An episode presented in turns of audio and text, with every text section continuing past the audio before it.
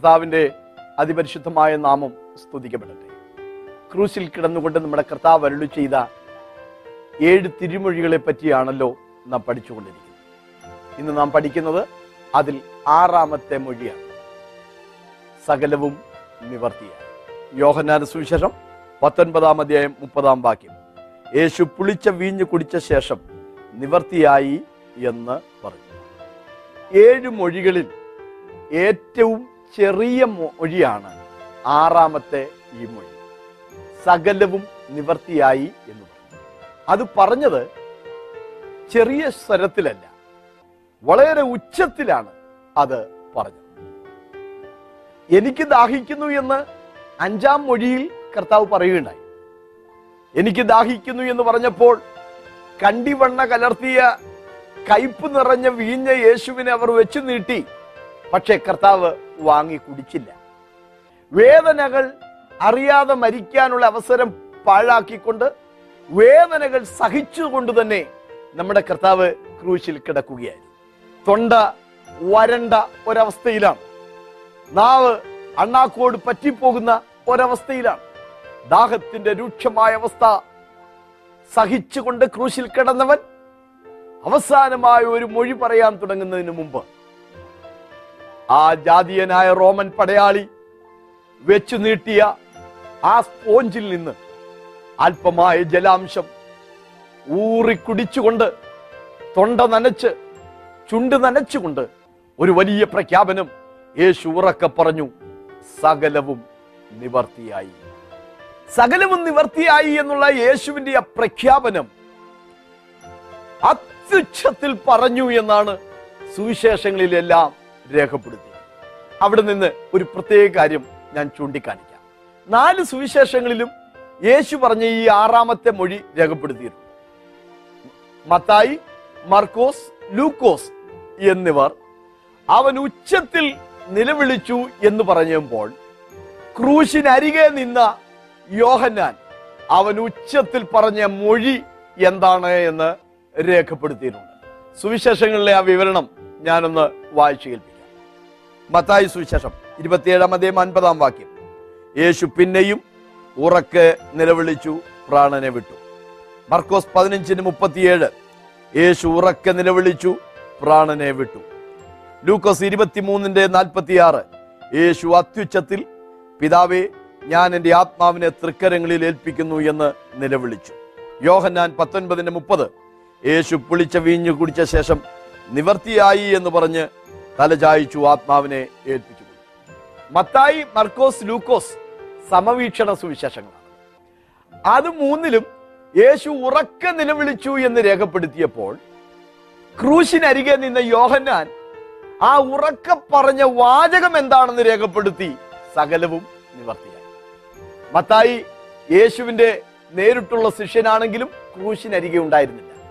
മർക്കോസ് യേശുവിന്റെ നേരിട്ടുള്ള ശിഷ്യനല്ല പത്രോസിന്റെ പ്രസംഗങ്ങൾ പകർത്തി എഴുതിയ ആ രീതിയിൽപ്പെട്ട ഒരു ശിഷ്യനാണ്. വൈദ്യനായ ലൂക്കോസ് ആകട്ടെ ആദ്യം മുതൽ സകലവും സൂക്ഷ്മമായി പരിശോധിച്ച് ചരിത്രപരമായ ഒരു ലേഖനമാണ് എഴുതിയതെങ്കിലും താനും നേരിട്ടുള്ള ശിഷ്യനല്ല.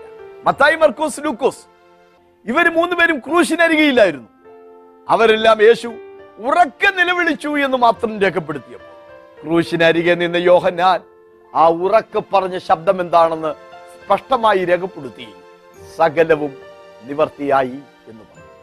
യേശുവിനോട് ചേർന്ന് നിൽക്കുമ്പോഴാണ് കർത്താവിന്റെ സ്വരങ്ങൾ നമുക്ക് നന്നായി മനസ്സിലാക്കുന്നത് ദൂരെ നിൽക്കുമ്പോൾ എന്തോ ഒരു ഒച്ച പോലെ നമുക്ക് കെട്ടെന്ന് വരാം. എന്നാൽ ക്രൂശിനോട് ചേർന്ന് നിന്നാൽ യേശുവിന്റെ അടുക്കലേക്ക് കുറച്ചുകൂടെ അടുത്ത് എന്നാൽ യേശു പറയുന്ന സ്വരം എന്താണെന്ന് സ്പഷ്ടമായി കേൾക്കുവാൻ നിനക്ക് ദൈവം ഭാഗ്യം കർത്താവ് പറഞ്ഞ മൊഴി സകലവും നിവർത്തിയായി എന്ന്. ലോകമതങ്ങളും ക്രിസ്ത്യാനിത്വവും തമ്മിലുള്ള ഒരു പ്രകടമായ വ്യത്യാസമാണ് അത് കാണിക്കുന്നത്. ലോകത്തിൽ ധാരാളം മതങ്ങളുണ്ട്. ആ മതങ്ങൾക്കെല്ലാം അതിന്റെതായ കുറെ ആചാരങ്ങളും അനുഷ്ഠാനങ്ങളും. അതിലെ ഭക്തന്മാർ അതിന്റെ അനുഭാവികൾ അനുയായികൾ അനുഷ്ഠിക്കേണ്ടുന്ന ഒരുപാട് ആചാരങ്ങൾ അതൊക്കെ നിർദ്ദേശിക്കുന്നു.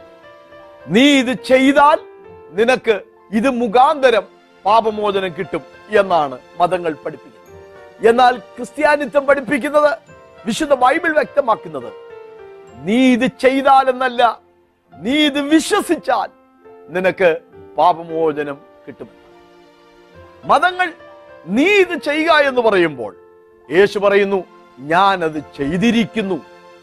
ഞാനത് നിവർത്തീകരിച്ചിരിക്കുന്നു. നീ അതുകൊണ്ട് അത് ചെയ്യേണ്ടതില്ല. മനുഷ്യന്റെ പാപത്തിന്റെ പരിഹാരത്തിനു വേണ്ടി എന്തെല്ലാം കാര്യങ്ങൾ ചെയ്യണമായിരുന്നുവോ? അതെല്ലാം യേശുനാഥൻ ക്രൂശിൽ ചെയ്തെടുത്തു കഴിഞ്ഞു.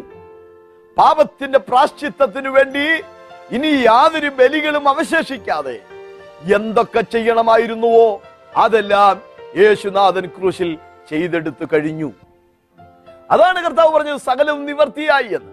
ഭൂമിയിലെ ഏതെങ്കിലും മനുഷ്യന് ഏതെങ്കിലും പ്രവർത്തികളിലൂടെ പാപമോചനം പ്രാപിക്കാൻ കഴിയുമായിരുന്നു എങ്കിൽ കർത്താവായ യേശു ക്രിസ്തു സ്വർഗീയ മഹിമകളെ വെടിഞ്ഞ് ഈ ഭൂമിയിലേക്ക് വരേണ്ടുന്ന യാതൊരു ആവശ്യമില്ല ലോകത്തിലെ ഒരു മനുഷ്യനും ഒരു പ്രവർത്തികളിലൂടെയും പാപമോചനം എന്ന നിത്യജീവൻ പ്രാപിക്കാൻ പര്യാപ്തമല്ല എന്ന് വന്നപ്പോഴാണ് നമ്മുടെ കർത്താവായ യേശു ക്രിസ്തു വേഷത്തിൽ മനുഷ്യനായി. മനുഷ്യന് വേണ്ടി മറുവിലയായി മരിക്കുവാൻ മനുഷ്യന് പകരമായി ബലിയായി തീരുവാൻ സ്വമനസ ഈ ഭൂമിയിലേക്ക് വന്നത്. വരിക മാത്രമല്ല എന്തിനായി അവൻ വന്നുവോ?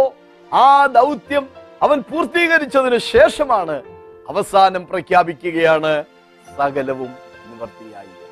പാപപരിഹാരത്തിന് വേണ്ടി മനുഷ്യന്റെ ഒരു പ്രവർത്തികളും ആവശ്യമില്ല ക്രിസ്തുവേശുവിലുള്ള വിശ്വാസത്താൽ മാത്രമാണ് പാപമോചനം ലഭിക്കുന്നത് രക്ഷ എന്നുള്ളത് ദൈവത്തിന്റെ ദാനമാണ്. അത് കാശ് കൊടുത്തു വാങ്ങേണ്ടതല്ല. കാശ് കൊടുത്തു വാങ്ങാൻ കഴിയുന്നതുമല്ല. കായക്ലേശങ്ങൾ അതിന് ആവശ്യമില്ല. വിശ്വാസത്താൽ സായത്തമാക്കുകയാണ് ആവശ്യം. ബൈബിൾ അത് ഭംഗിയായി പഠിപ്പിക്കുന്നുണ്ട്. അഞ്ചു വേദവാക്യങ്ങൾ പുതിയ നിയമത്തിൽ നിന്ന് ഞാൻ വായിച്ചു കേൾപ്പിക്കാം. റോമാലേഖനം മൂന്നാം അധ്യായം ഇരുപത്തിനാല് ഇരുപത്തിയെട്ട് വാക്യങ്ങൾ. ക്രിസ്തുയേശുവിങ്കിലെ വീണ്ടെടുപ്പ് മൂലം സൗജന്യമായി അത്രേ നീതീകരിക്കപ്പെടുന്നത് അങ്ങനെ ന്യായപ്രമാണത്തിന്റെ പ്രവൃത്തി കൂടാതെ വിശ്വാസത്താൽ നീതീകരിക്കപ്പെടുന്നു. വെളിപ്പാട് പുസ്തകം ഏഴിന്റെ പത്ത് രക്ഷ എന്നുള്ളത് നമ്മുടെ ദൈവത്തിന്റെയും കുഞ്ഞാടിന്റെയും ദാനമത്രയാകും തീത്തോസ് മൂന്നിന്റെ അഞ്ച് നമ്മുടെ രക്ഷിതാവായ ദൈവത്തിന്റെതയും മനുഷ്യപ്രീതിയും ഉദിച്ചപ്പോൾ അവൻ നാം ചെയ്ത നീതിപ്രവർത്തികളാലല്ല തന്റെ കരുണപ്രകാരം അത്രേ രക്ഷിച്ചത്. എഫ് എസ് ലേഖൻ രണ്ടാമതേം എട്ട് ഒൻപത് വാക്യം. കൃപയാലല്ലോ നിങ്ങൾ വിശ്വാസം മൂലം രക്ഷിക്കപ്പെട്ടിരിക്കുന്നു. അതിനും നിങ്ങൾ കാരണമല്ല ദൈവത്തിന്റെ ദാനം അത്രയാകുന്നു. ആരും പ്രശംസിക്കാതിരിപ്പാൻ പ്രവർത്തികളും കാരണമല്ല. ഇവിടെയെല്ലാം വ്യക്തമായി പറഞ്ഞിരിക്കുന്ന ഒരു കാര്യം മനുഷ്യന്റെ സൽപ്രവർത്തികൾ കൊണ്ടോ നീതി പ്രവർത്തികൾ കൊണ്ടോ അല്ല പാപപരിഹാരം പ്രാപിക്കാൻ കഴിയുന്നത് ക്രിസ്തുവേശുവിങ്കിലെ വീണ്ടെടുപ്പ് മൂലം. ക്രിസ്തുവേശുവിങ്കിലെ വിശ്വാസത്താൽ സൗജന്യമായത്രേ നീതീകരിക്കപ്പെടുന്നു. പഴയ നിയമവും പുതിയ നിയമവും തമ്മിലുള്ള വ്യത്യാസവും ഈ വാക്യം നമ്മെ പഠിപ്പിക്കുക. പഴയ നിയമത്തിൽ പറയുന്നത് അത് ചെയ്യുന്ന മനുഷ്യൻ അതിനാൽ ജീവിക്കുമെന്നാണ്. എന്നാൽ പുതിയ നിയമം പഠിപ്പിക്കുന്നു എന്റെ നീതിമാൻ വിശ്വാസത്താൽ ജീവിക്കും.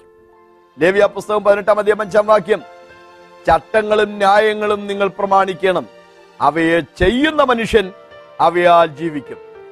റോമാലേഖനം ഒന്നാം അധ്യായം പതിനേഴാം വാക്യം. നീതിമാൻ വിശ്വാസത്താൽ ജീവിക്കും. ഏത് വിശ്വാസത്താൽ?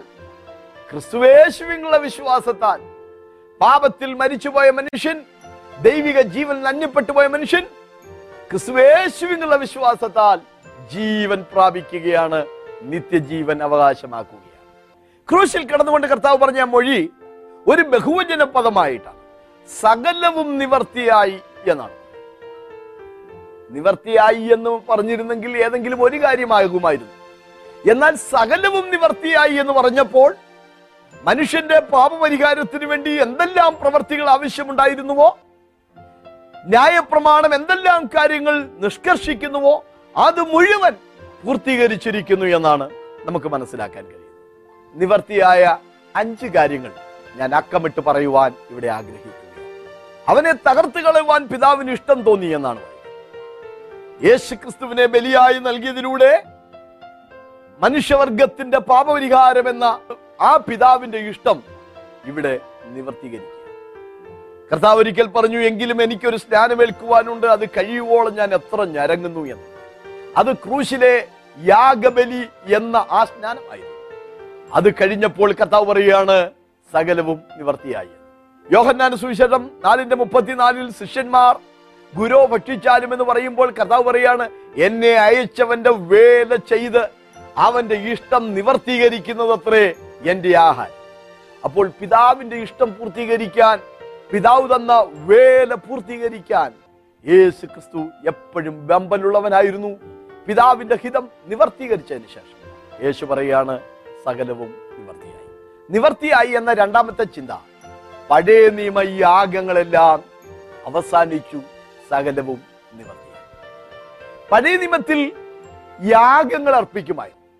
യാഗങ്ങൾ അർപ്പിക്കുന്ന പുരോഹിതന്മാരെ കുറിച്ച് അവർ നിൽക്കുന്നു നിൽക്കുന്നു നിൽക്കുന്നു എന്നാണ് രേഖപ്പെടുത്തിയത് എന്നാൽ യേശു ക്രിസ്തുവിനെ കുറിച്ച് എബ്രായ ലേഖനത്തിൽ എടുത്തുദ്ധരിച്ചിരിക്കുന്നു.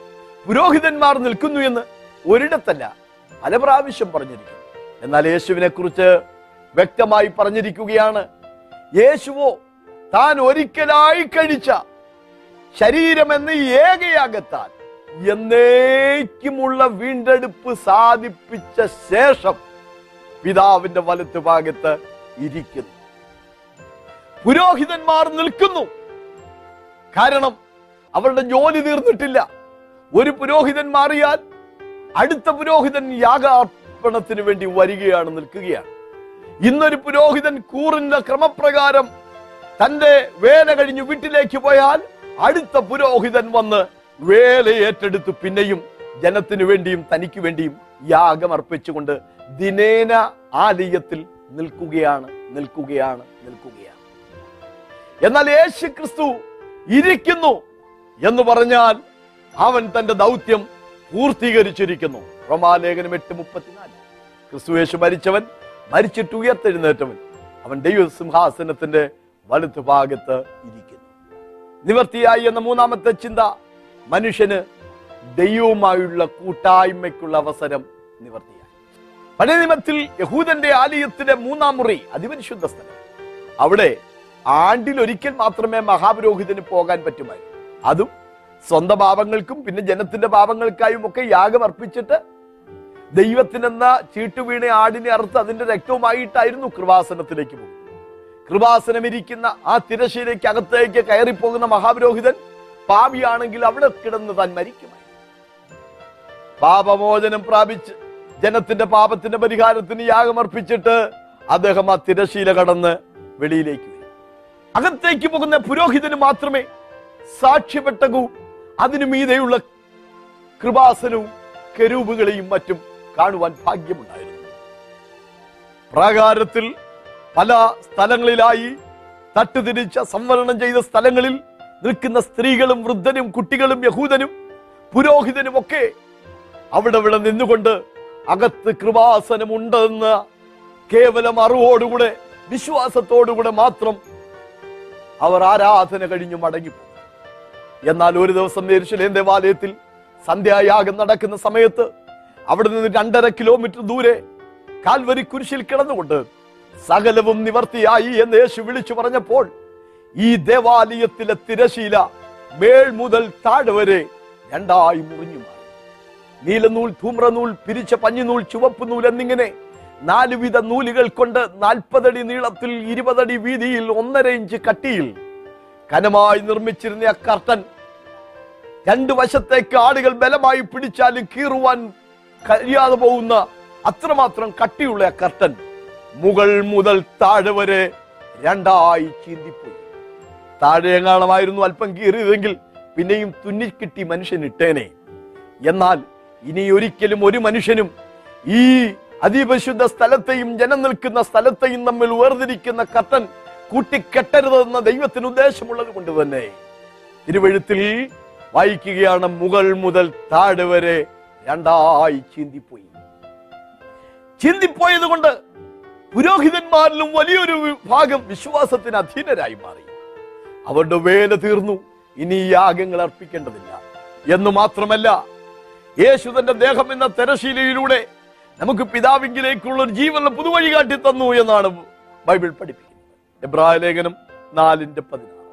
അതുകൊണ്ട് കരുണ ലഭിപ്പാനും തത്സമയത്തുള്ള സഹായത്തിലുള്ള കൃപ പ്രാപിപ്പാനുമായി നാം ധൈര്യത്തോടെ കൃപാസനത്തിനടുക്കലേക്ക് ചെല്ലുക പടനിമത്തിൽ മഹാപുരോഹിതൻ ആണ്ടിലൊരിക്കൽ കടന്നു ചെല്ലുന്ന സ്ഥലമാണ് കൃപാസനം. വളരെ ഭയത്തോടും വിറയിലോടും കൂടെ പോകുമായിരുന്ന ഇടമായിരുന്നു അത്. എന്നാൽ ക്രിസ്തുവിന്റെ യാഗബലിയിലൂടെ എന്നേക്കുമുള്ള വീണ്ടെടുപ്പ് സാധിപ്പിച്ചതിനാൽ തിരശീല മാറിയതിനാൽ കൃപാസനം നേരിട്ട് കാണാൻ ഭാഗ്യമുണ്ടായതിനാൽ. ഇനി പാപി എന്ന് പറഞ്ഞുകൊണ്ട് പ്രാകാരത്തിൽ മടിച്ചു നിൽക്കാതെ അകത്തേക്ക് ചെന്ന് അബ്ബാ പിതാവേ എന്ന് വിളിച്ച് പ്രാർത്ഥിക്കാനുള്ള പുത്രത്വത്തിന്റെ ഭാഗ്യവും അതിനുള്ള പദവിയും ക്രിസ്തുമൂലം നമുക്ക് ലഭ്യമായിരിക്കുകയാണ്. സകലവും നിവർത്തിയായി പിതാവിങ്കിലേക്കുള്ള പ്രവേശനം കൃപാസനത്തിലേക്ക് ചെല്ലുവാനുള്ള അവസരം ക്രിസ്തുമൂലം നിവർത്തിയായി. നാല് യേശുവിന്റെ കഷ്ടാനുഭവങ്ങൾ നിവർത്തിയായി. ഇബ്രാഹിം ലേഖനത്തിൽ നാം ഇങ്ങനെ വായിക്കും പുത്രനെങ്കിലും താൻ അനുഭവിച്ച കഷ്ടങ്ങളാൽ തികഞ്ഞവനായി തന്നെ അനുസരിക്കുന്ന എല്ലാവർക്കും നിത്യരക്ഷയുടെ കാരണഭൂതനായി തീർന്നു. അവരുടെ കഷ്ടതയിലൊക്കെയും അവൻ കഷ്ടപ്പെട്ടു എന്നാണ് പ്രവാചകന്റെ പുസ്തകത്തിൽ വായിക്കുന്നത്. ദൈവത്തിന് സ്തോത്രം. യേശുക്രിസ്തുവിന്റെ കഷ്ടാനുഭവങ്ങൾ അതൊരു യാദർശിക സംഭവമായിരുന്നില്ല. യേശുക്രിസ്തു ഭൂമിയിലായിരുന്നപ്പോൾ അനേക പ്രാവശ്യം നേരിട്ടും ഉപമകളിൽ കൂടിയും കർത്താവ് അത് മുൻപ് കൂട്ടി പറഞ്ഞിരുന്നതാണ്. നാം ഇപ്പോൾ യെർശലേമിലേക്ക് പോകുന്നു. അവിടെ മൂപ്പന്മാർ മഹാപുരോഹിതന്മാർ പരീഷന്മാർ ശാസ്ത്രിമാർ എന്നിവരാൽ പലതും സഹിക്കുകയും കഷ്ടപ്പെടുകയും ക്രൂശിക്കപ്പെടുകയും വേണ്ടതാകുന്നു എന്ന് യേശു അനേക പ്രാവശ്യം മുൻകൂട്ടി പറഞ്ഞു.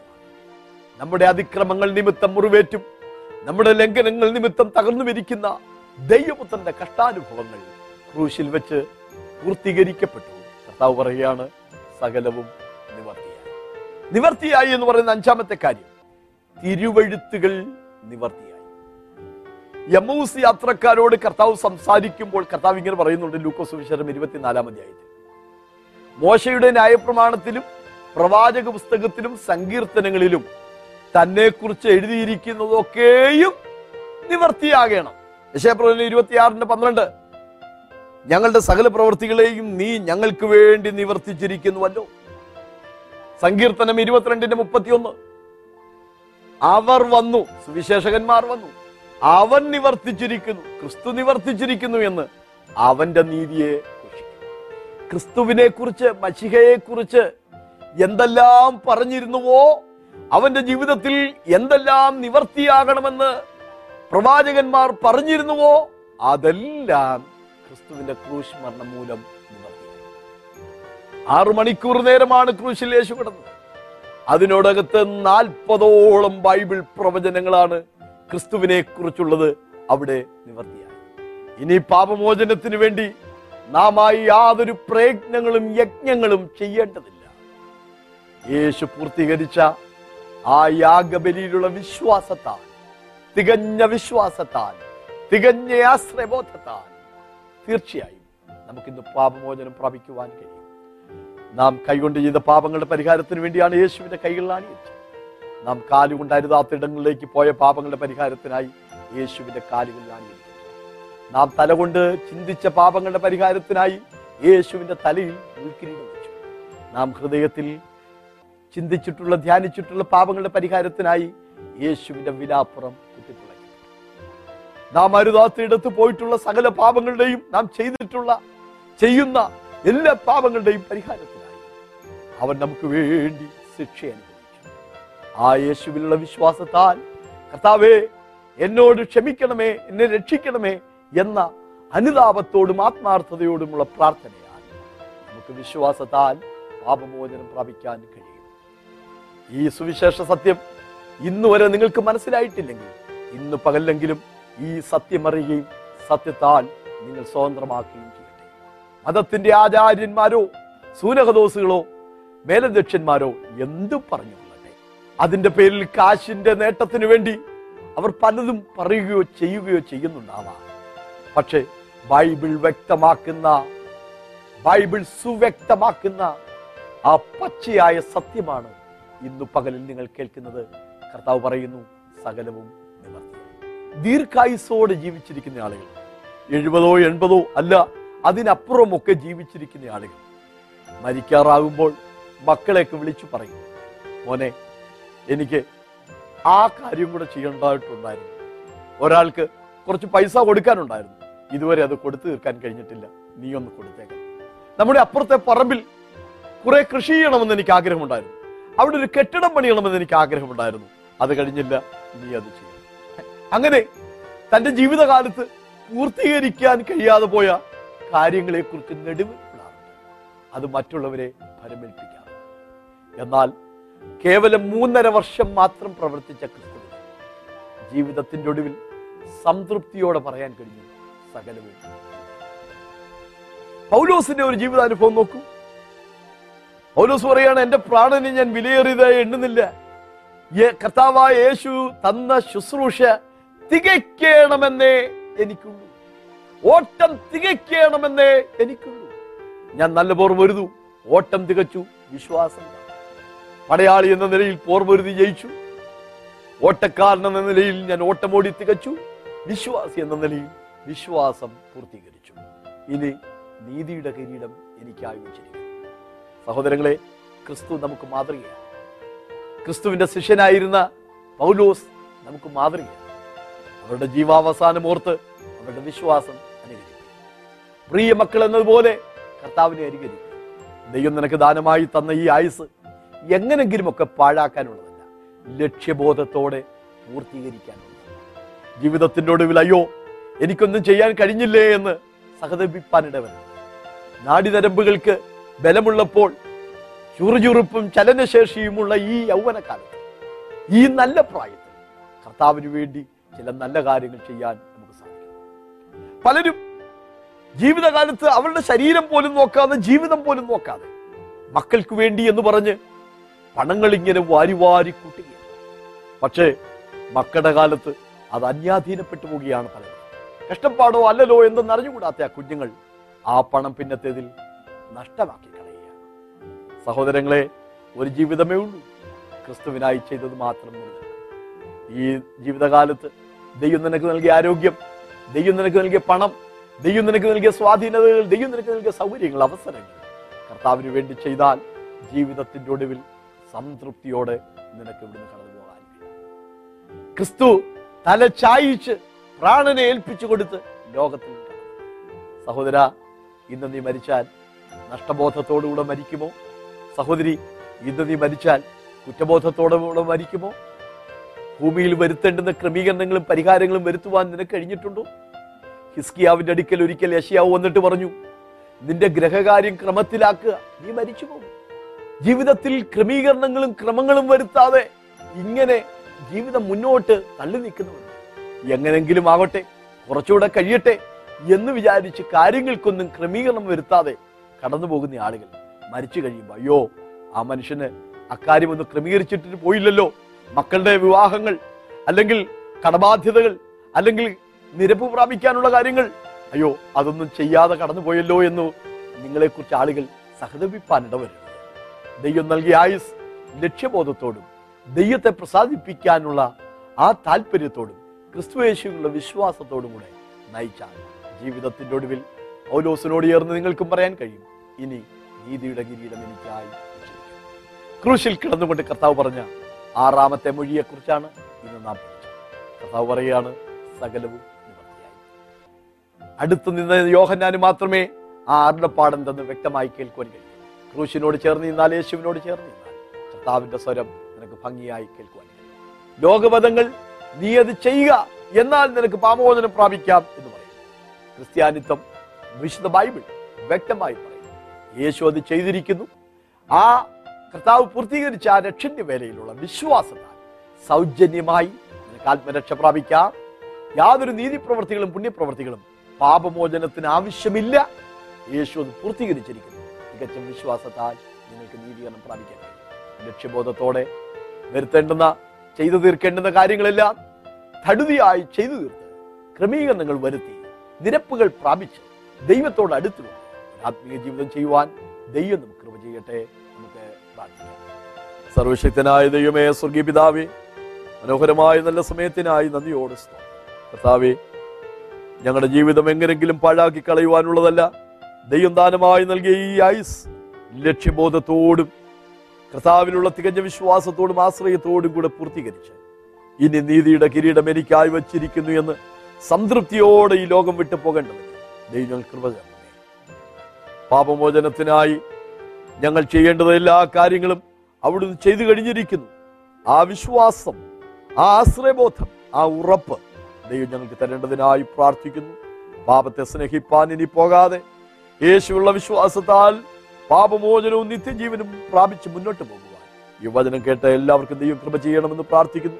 ക്രിസ്തുവിന്റെ തേജസ്സുള്ള സുവിശേഷത്തിന്റെ പ്രകാശനം ശോഭിക്കാതിരിക്കേണ്ടതിന് ഈ ലോകത്തിന്റെ ദൈവം അവിശ്വാസികളുടെ മനസ്സുകളെ കുണ്ടാക്കിയിരിക്കുമ്പോൾ കർത്താവേ അവരുടെ അന്ധത നിറഞ്ഞ കണ്ണുകൾ തുറന്നു വരേണ്ടതിനായി ആത്മീയമായ സ്വാതന്ത്ര്യവും സത്യവും തിരിച്ചറിയുവാൻ വചനം കേട്ടവർക്ക് ഭാഗ്യമുണ്ടാകേണ്ടതിനായി ദൈവകൃപ ലഭിക്കേണ്ടതിനായി കർത്താവിന്റെ നാമത്തിൽ ഞാൻ പ്രാർത്ഥിക്കുന്നു. വചനം കേട്ട പ്രിയ സഹോദരങ്ങളെ യേശുവിന്റെ നാമം ചൊല്ലി ഞാൻ അനുഗ്രഹിക്കുന്നു. കർത്താവെ നീ പ്രാർത്ഥന കേൾക്കാൻ യേശു ക്രിസ്തുവിന്റെ നാമത്തിൽ തന്നെ. ബാബു ജോർജ് പത്തനാപുരത്തിന്റെ മാസ്റ്റർ പീസ്. ക്രിസ്തുവിന്റെ ക്രൂശീകരണം ഒരു സമഗ്ര പഠനം. ഹൃദയസ്പർശിയായ ആ സംഭവം ആഴത്തിൽ ധ്യാനിക്കാൻ ഉതകുന്ന ഉത്തമ കൃതി. ഈ പുസ്തകം ഇന്ന് തന്നെ സ്വന്തമാക്കുവിൻ. Phone double seven three six double one two four seven five. Double seven three six double one two three seven five email Babu George Pathanapuram at Yahoo dot com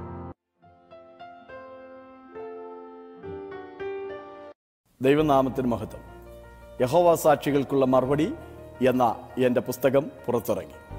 ദീർഘവർഷങ്ങളുടെ പഠനത്തിന്റെയും പ്രാർത്ഥനയുടെയും ഫലമായി രചിക്കപ്പെട്ട ഈ പുസ്തകത്തിൽ യഹോവ സാക്ഷികളുടെ ഉത്ഭവം മുതലുള്ള എല്ലാ ചരിത്രങ്ങളെയും വ്യാഖ്യാനങ്ങളെയും ബൈബിളിന്റെ അടിസ്ഥാനത്തിൽ വസ്തുനിഷ്ഠമായി വിലയിരുത്തുകയാണ്.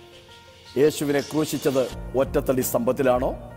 യേശുവിന്റെ ശരീരം വാതകമായി ലയിച്ചുപോയി എന്നത് സത്യമാണോ? മിഖായിൽ ജഡാവതാരം സ്വീകരിച്ചവനാണ് യേശു എന്നത് അംഗീകരിക്കാമോ? ആയിരത്തി തൊള്ളായിരത്തി പതിനാലിനും മുപ്പത്തിയഞ്ചിനും എന്തെങ്കിലും പ്രത്യേകതകളുണ്ടോ? നമുക്ക് പട്ടാള സേവനവും രക്തദാനവും ചെയ്യാമോ? ജന്മദിനം ഓർക്കുന്നതിൽ അപാകതയുണ്ടോ?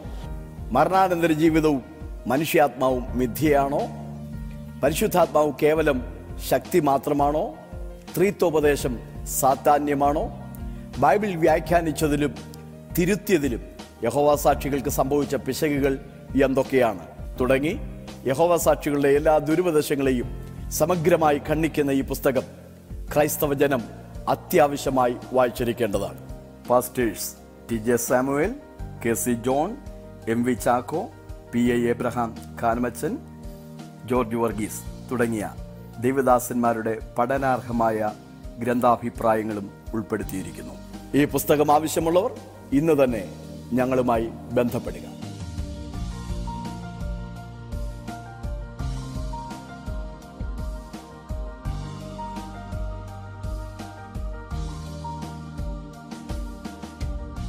നെടുമ്പാശ്ശേരി കൊച്ചിൻ ഇന്റർനാഷണൽ എയർപോർട്ടിൽ നിങ്ങൾ വരുമ്പോൾ വളരെ അനുഗ്രഹിക്കപ്പെട്ട ഒരു ആത്മീയ ആരാധന അവിടെയുണ്ട്. കുട്ടികൾക്ക് വേണ്ടിയുള്ള വചന പഠനം യുവജനങ്ങൾക്ക് വേണ്ടിയുള്ള ആത്മീയ മീറ്റിങ്ങുകൾ സഹോദരിമാർക്ക് വേണ്ടിയുള്ള ആത്മീയ സമ്മേളനങ്ങൾ ഉപവാസ പ്രാർത്ഥനകൾ മധ്യസ്ഥ പ്രാർത്ഥനകൾ കൗൺസിലിങ്ങുകൾ ഞായറാഴ്ച വിശുദ്ധ സഭായോഗം. ഇങ്ങനെ അനുഗ്രഹിക്കപ്പെട്ട ആത്മീയ ആരാധനയിൽ വന്ന് സംബന്ധിക്കുവാൻ കർത്താവിന്റെ നാമത്തിൽ ഞങ്ങൾ നിങ്ങളെ ക്ഷണിക്കുന്നു. ദൈവം നമ്മെ